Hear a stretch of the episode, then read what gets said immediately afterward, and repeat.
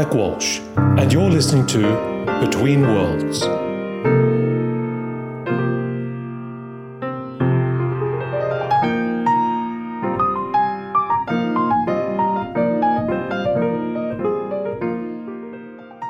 You know, one of the things that's always amazed me is just how fascinated we humans are in how other humans behave.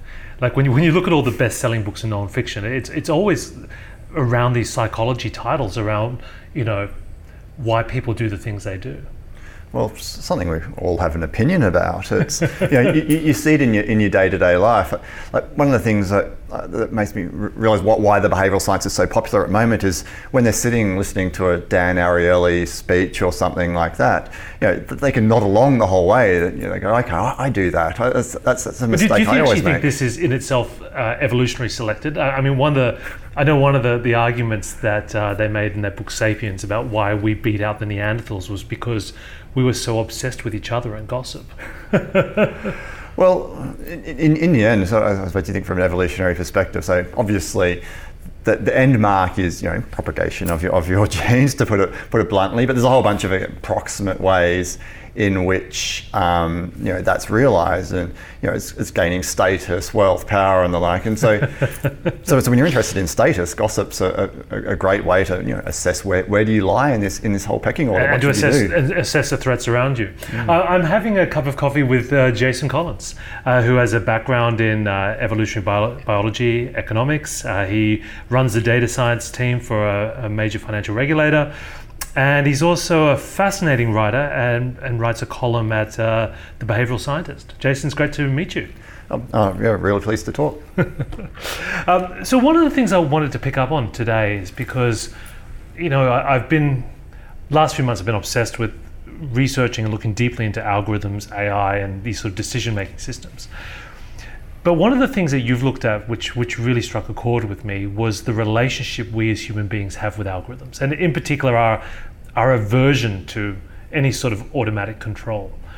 And uh, I think in a recent piece you were writing about the right stuff, uh, actually right back to when they first started with astronauts. Um, maybe maybe talk a bit, a bit about that.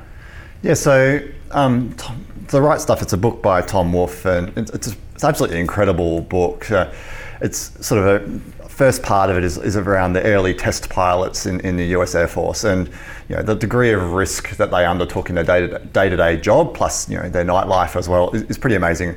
Um, Tom Wolfe, obviously, he probably gives a lot of his books a, you know, a degree of flavour and oomph that maybe others might not give, but, but it's a pretty amazing read. But main body of the book is around what you know, the Mercury Seven, which was the, the seven um, people selected to be the first astronauts in the United States. And the interesting thing about those seven is that they were they were test pilots. So these were guys who were before their um, entering the Mercury 7 program were taking up you know, quite often experimental planes and it was really up to them to control the outcomes. It was, right. it was, it was, it was down, down to them. Um, and this is sort of where the idea of the right stuff um, in the title comes from. It's like only those with the right stuff can, can um, be behind this. But when you looked at those early um, flights those early, of, of, the first spacecraft from the US, they were well the first couple in particular they were just glorified cannonballs. You know fired up um, and, and, and, down they come. Uh, so alan shepard who was the first american to go into space he spent a grand, grand total of 15 minutes in flight um, simply shot up come come down. He was basically a chimpanzee. exactly. Well, he, he was preceded by, by, by a chimpanzee, a, a, chimpanzee named Ham, who had you know about 18 months in the United States after being extracted from West Africa. So Ham had done a pretty good job in advance, advance of um, Alan Shepard. But the thing, the really interesting thing about this, of course, is that by selecting test pilots, they selected a group who really wanted to have control.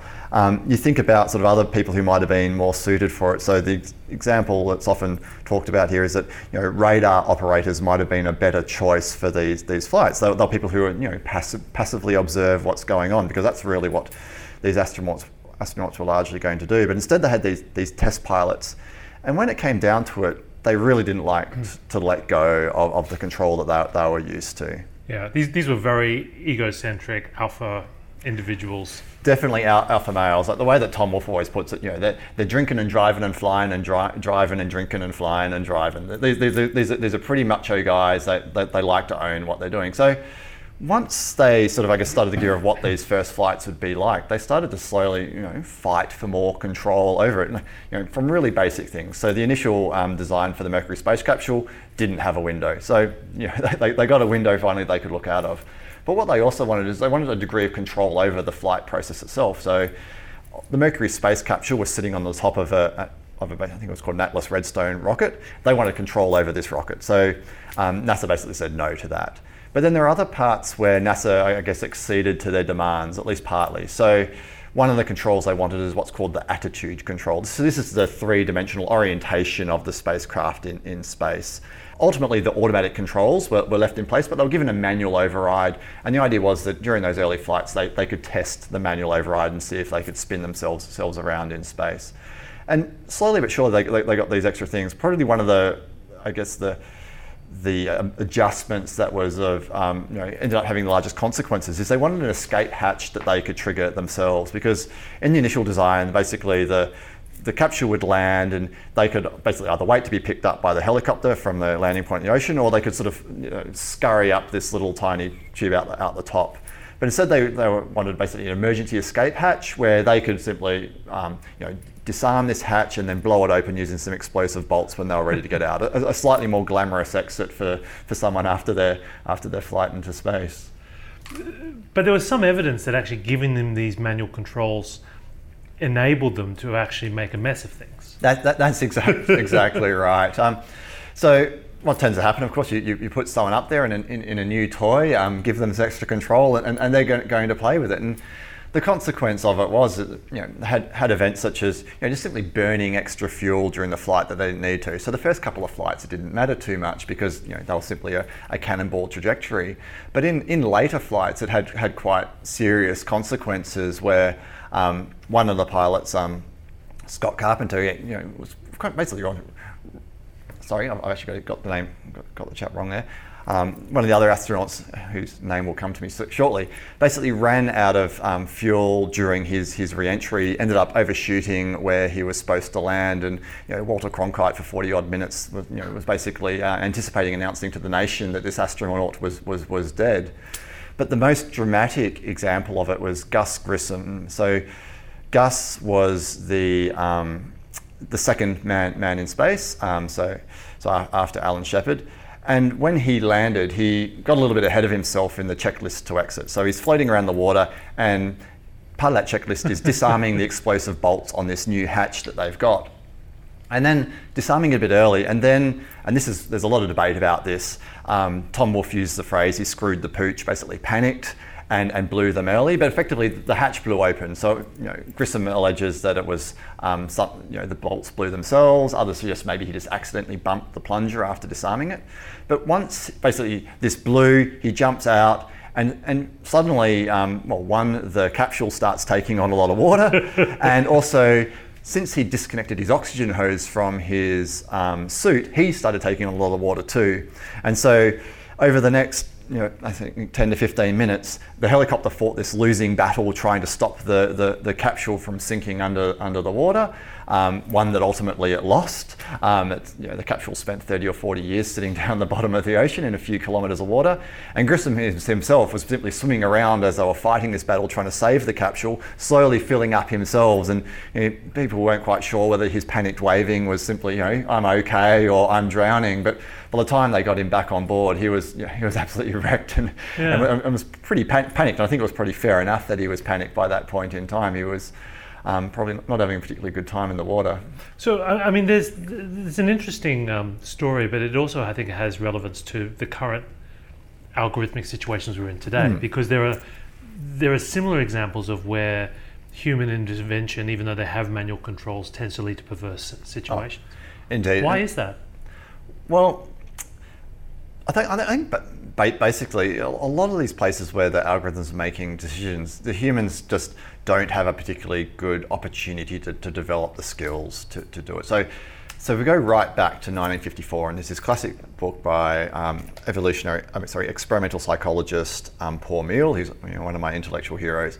And in this book in 1954, um, clinical versus statistical prediction, he um, looked at this uh, uh, suite of effectively competitions between humans and basic statistical algorithms, and these are pretty basic. So some of them were simply, Right. you know, count the number of factors plus or minus, and, and that's that's your answer. So um, a long way from some of the techniques being applied today. But across the 20 cases he looked at, pretty much uh, every one of them, uh, you know, the, the the algorithm was superior. There were a few draws, and one of them, if you looked at it very generously for the humans, you might have given them them the, the victory. But right across them, there was s- the simple starting point is that these simple algorithms are better. So when it comes to then going, let's let's combine the two. Let's start thinking about how does a person say use these algorithms quite often they, they, they just seem to interfere with them more, more than they should. And whether this is overconfidence, whether this is simply lack of trust of the algorithm, I think a lot, that's still a big part of, hmm. the, of the investigation that, that's going on. Um, one of the really interesting experiments in this space, but in fact, there's a whole cheer, series of ex- interesting experiments by, by this chap and his colleagues, um, Berkeley Dietvorst at the Wharton School. And and in this experiment, he had an algorithm that was trying to predict um, basically what was what percentile would a, would a student end up in their class based on based on these nine factors. So you look at the nine factors and go, okay, is this student in the 80th percentile or, or whatever it might be? Um, and they got to practice for a while with, with an algorithm. And this algorithm, basically through the practice, they would see it was better than them. So they they'd know that was the case. But what they'd also see is these, you know, algorithms make errors that humans wouldn't make, and those errors seem stupid to us. And so, even though they knew in general this algorithm's better, those smaller errors seem to degrade the trust. And so, when ultimately these people had got, got the choice of using the algorithm or not for money, they just tended to trust their own judgment more often than not. Um, and, and I think what they're doing is they're looking for these stupid mistakes in the algorithm, but they're just over applying it. They're seeing mistakes where they don't, where they don't apply. Confirmation bias. Possibly. yeah. So Paul Meehl in, in his, back, way back in, in, in that 1954 book talk, talks about this idea of the broken leg problem. So you're trying to predict if someone's going to go to the cinema in, in a week or so. Your model says you know they're going to go to the cinema. Then you discover they've got a broken leg. Like clearly that's the point where you should overrule this algorithm. But yeah, you just look across all the research, inc- inc- including that which is mentioned, and, and we just see broken legs everywhere, and ultimately mess, mess it up um, far more often than we fix it. Does does this new era of more data and machine learning change anything, or do we, you know, does, does that minimize or maximize the broken leg problem? Um, I, I think it probably makes it um, even harder for humans to intervene. So one, you'd like to think that you know again, if, if this, this, you know machine learning, AI, whatever it is, is applied well, you should be getting a better starting point decision. There should be less opportunity for humans to find errors. But also, because a lot of them are a little bit less transparent about how they make decisions, it's, it's harder also to learn their strengths and weaknesses and to go, okay, where, where should I overall? Because you don't know what they're factored in or not. Exactly. So, so I mean, what I'm thinking is, what are the situations where humans are, as decision makers, are much better off just leaving the algorithm alone, and what are the situations where it's reasonable for them to anticipate to that they're going to need to either intervene or to take the judgment completely themselves?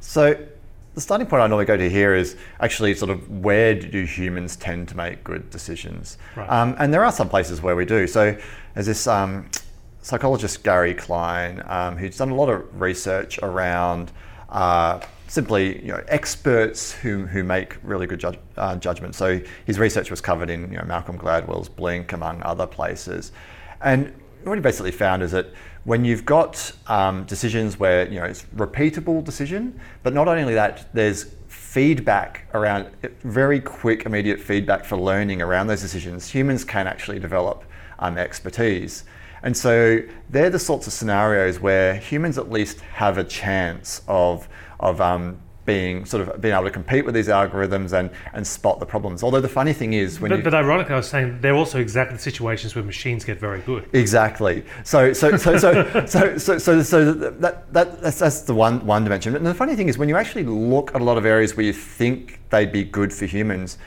the feedback's missing. So medical diagnosis is a great one. So think about you're in an emergency ward and these um, people are coming in with chest pain and Yeah. you've got to triage them based on should they go straight to the emergency care, should they go to just an observation unit, or just maybe, maybe just a ward where we can just let them have a have a sleep for a night before they go home, and the person who's there sending them off, they're, they're probably not getting sort of a, a, you know a list of all these people the next day and said, okay, what was the actual outcome? And even if they did, you know, they're not going to remember that exact person. Right. So the, there's not that right and immediate feedback going. You you've been i- i- exactly right. Whereas you know that's you know, as you say, like the algorithm can be great there because you can just go and collect this feedback sort of further down the line, bring it all in. So.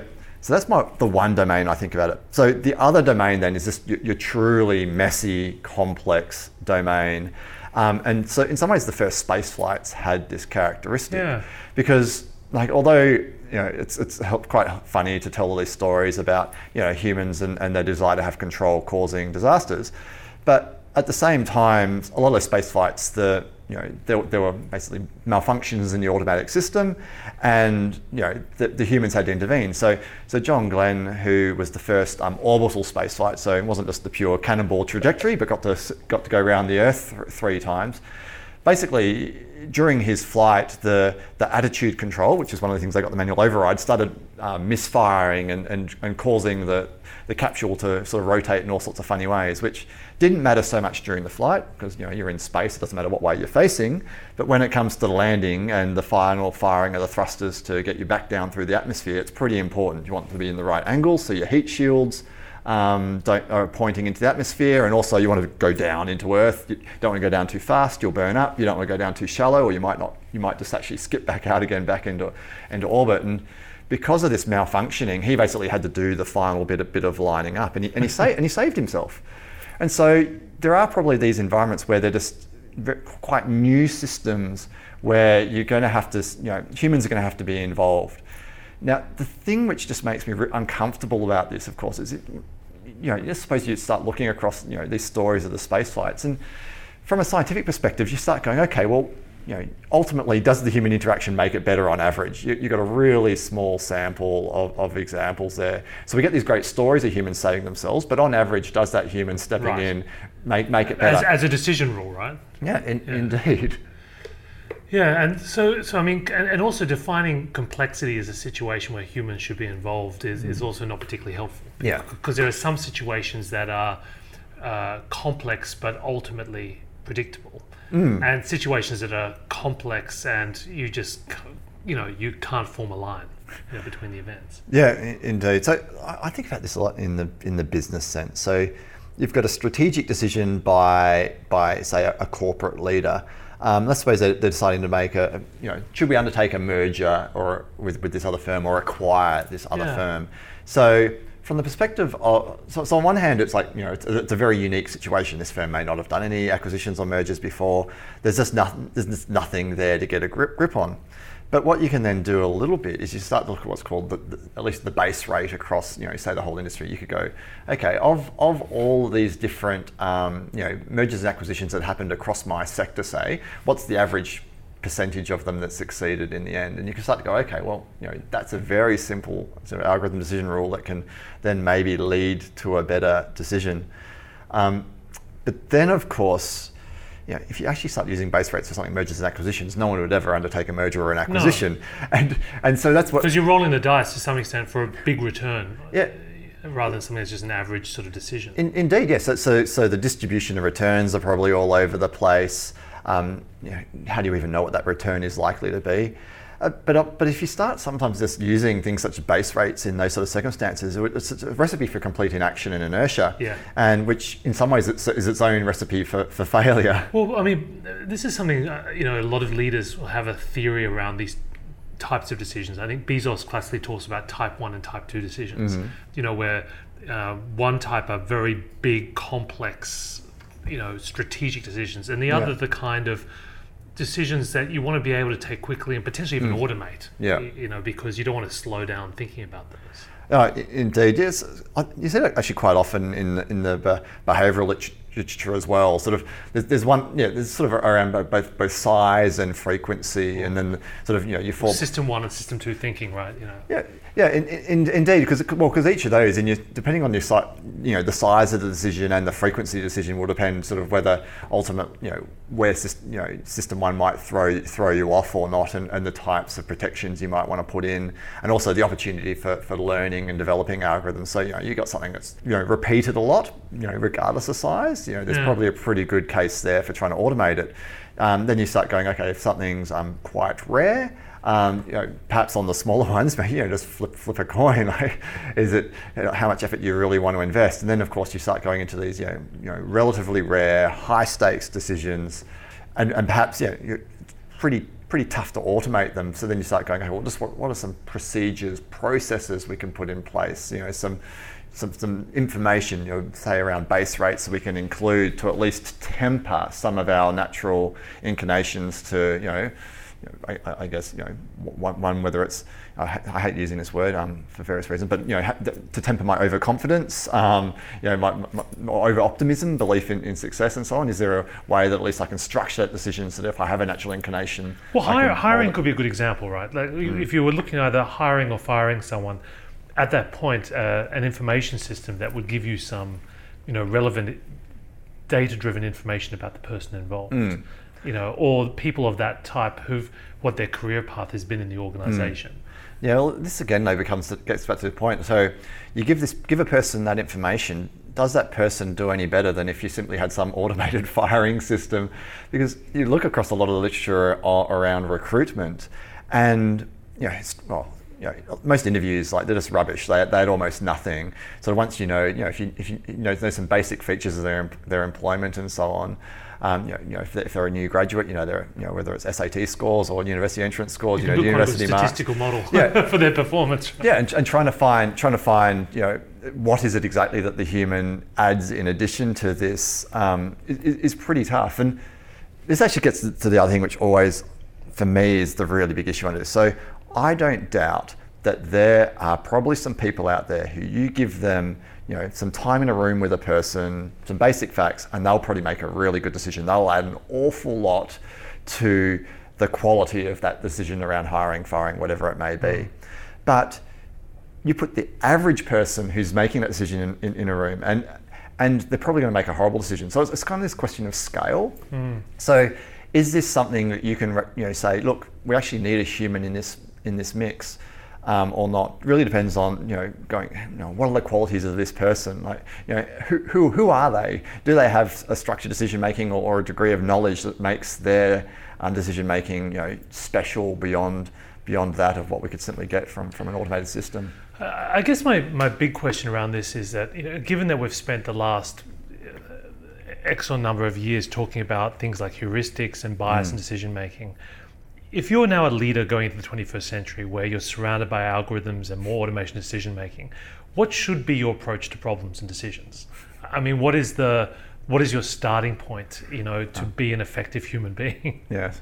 Um, I, I, it's, it's pretty tough, but my, my, my starting point a lot of time is that, and this sort of comes from just the, there's a natural status quo bias around you know the current human decision maker, but it's actually just to actually set up internal competitions and tests.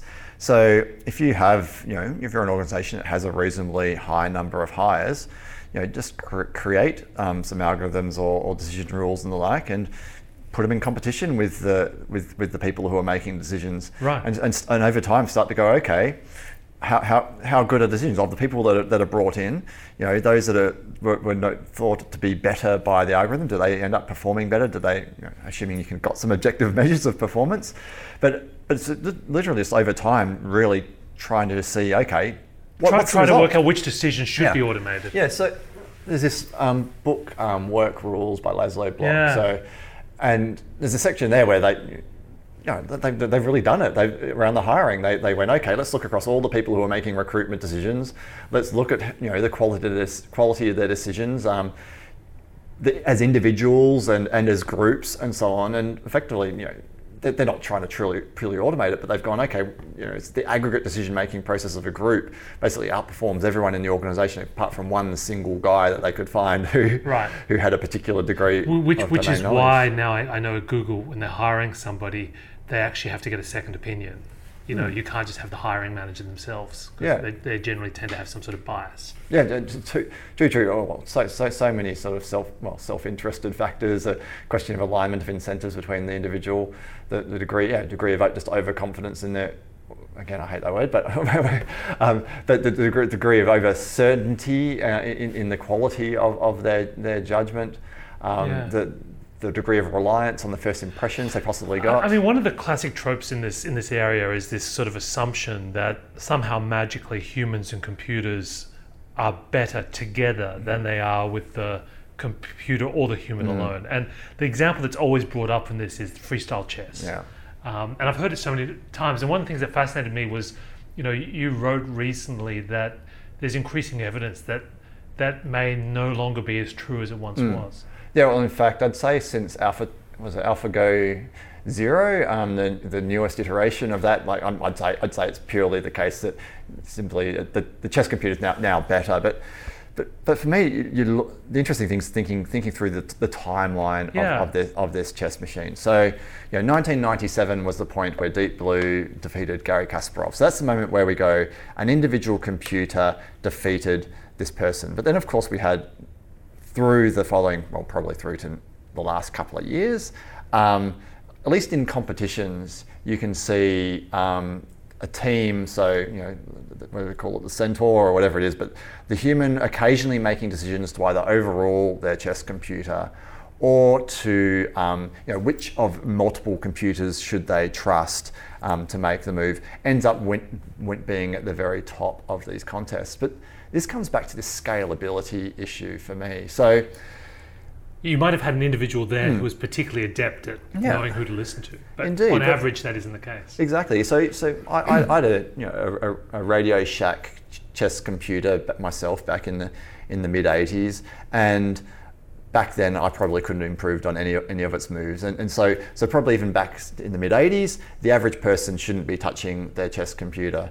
Um, by the time you got to 1997, like how many people in the world could you pair with Deep Blue and expect them to go? Actually, Deep Blue, I've got a better move up my sleeve than, than you do, and, and and that's just been degrading ever since. So it's kind of this case where we're finding these little couple of edge cases or whatever you call it, outliers of truly extraordinary performance, which okay, I'm going, okay, I, I, they exist, but as a model for, for day-to-day work, no, that, that chess computer, wherever it had, was going to be sort of installed around the world, pretty much everyone you're going to go, don't, don't, don't touch this computer, just leave it alone. It's going to make much better decisions than you will. And if, if that's the case, then the real challenge going forward is is not so much trying to figure out optimal performance; it's trying to get com- human beings not to touch the computers. Yeah, indeed. And, and these researchers you mentioned before from from Wharton, they, they actually did an interesting study on that, right? You know, to get people to accept algorithms more. Yeah, in, indeed. So, actually, doing a, a, a similar similar task to what I mentioned before. So, trying to predict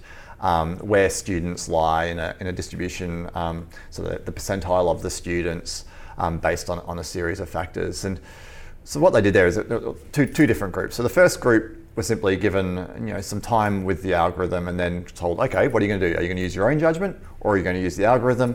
And so at that point, a lot of them would just go, okay, I'm going to go with my own judgment, and then you know poor poor performance, well relative relative to what they could have achieved. But a second group were given that choice, but when they were given that choice, they were told, okay, you don't just have to purely, if you choose the algorithm, you don't purely have to follow what that algorithm says. You have a chance to adjust that algorithm up or down a bit. And, and they were given three different levels depending on who they were. So some were given, they could adjust at 10, 10 um, percentage points up and down, um, another group five, and another group two. And so the, the, the first really interesting part was that any of those groups, so even if given this, you know, adjusting two percentage points out of 100 is a pretty weak um, degree of control, but given anyone given any of that degree of control, they're much more likely to go, okay, I'm going to use the algorithm. So, so as a result, you got this real boost in performance there. So when it came to their adjustments, they generally made made the judgments worse again than just leaving the damn thing, leaving the damn thing alone. But the fact they were given this this you know degree of control meant they used it. So they did a lot better than those who just simply refused to use it in the in the first place. And for me, I just, like, it's, it's just it's very very cool. This sort of yeah, giving people this you know, illusion of, of control. Just, just enough to guarantee consent. I I mean, I often wonder whether elevator buttons or Mm. you know stop sign buttons are the same. They actually are not connected to anything, Yeah. but they make us feel like that we're driving the algorithm. Indeed, well, that's that's the, the, the funny thing about this. So you've got got a hundred, hundred percent, well, sorry, ten percent, five percent, two percent. You know, could you have given you know an impression of two percent, but not really anything? And like, how how far could you could you push this? Or it could be, you know, you think about a self-driving car. So right now, people probably want a steering wheel in front of them, or at least you know that's what they'd say. But could you just give them a great big red stop button and that's it? And then of course, you know, is that button connected to anything itself? Right. Just just this uh, degree of control, which makes them go, okay, I'm like, well, although although I'm you know. I'm, I'm happy to have this there. I know that you know that there's just a little bit in this that's me. It, it does set the stage for a particularly perverse view of the 21st century organization, which has people in it who have placebo controls on algorithms, but are not actually allowed to do anything. Yeah, well, for, for me, it's like, like it actually comes down to organizational structure too. So there's some, some organizations that are going to have to really fight to slowly whittle away um, the decision makers. So most of my past experience working with organizations, that there's an incumbent decision maker, um, and what you're trying to do is first you're trying to show them that there's actually an alternative way of making decisions. So using a, a more data-driven approach, and then slowly but surely, even once you convince them, then going, okay, here's here it is. Um, you know. Ca- how are you going to use it? Are you going to tweak it? Can you make it better?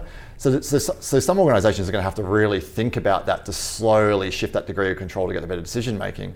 I imagine there's probably new sort of, I guess, startups and the like who don't have that um, incumbent No. that they've got to get rid of, and they can just straight away go to the far better decision making structure. So I think for me, it's going to be an interesting sort of play between different organizations, those who are trying all these tricks to try and get their internal staff to make good decisions versus those who can just go, look, we can just go straight to the to the best um, way of, of making these calls.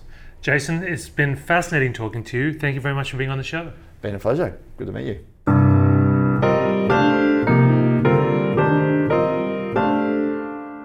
You've been listening to Between Worlds. For more episodes and information on how to subscribe to our podcast, please visit www.mike-walsh.com slash between worlds.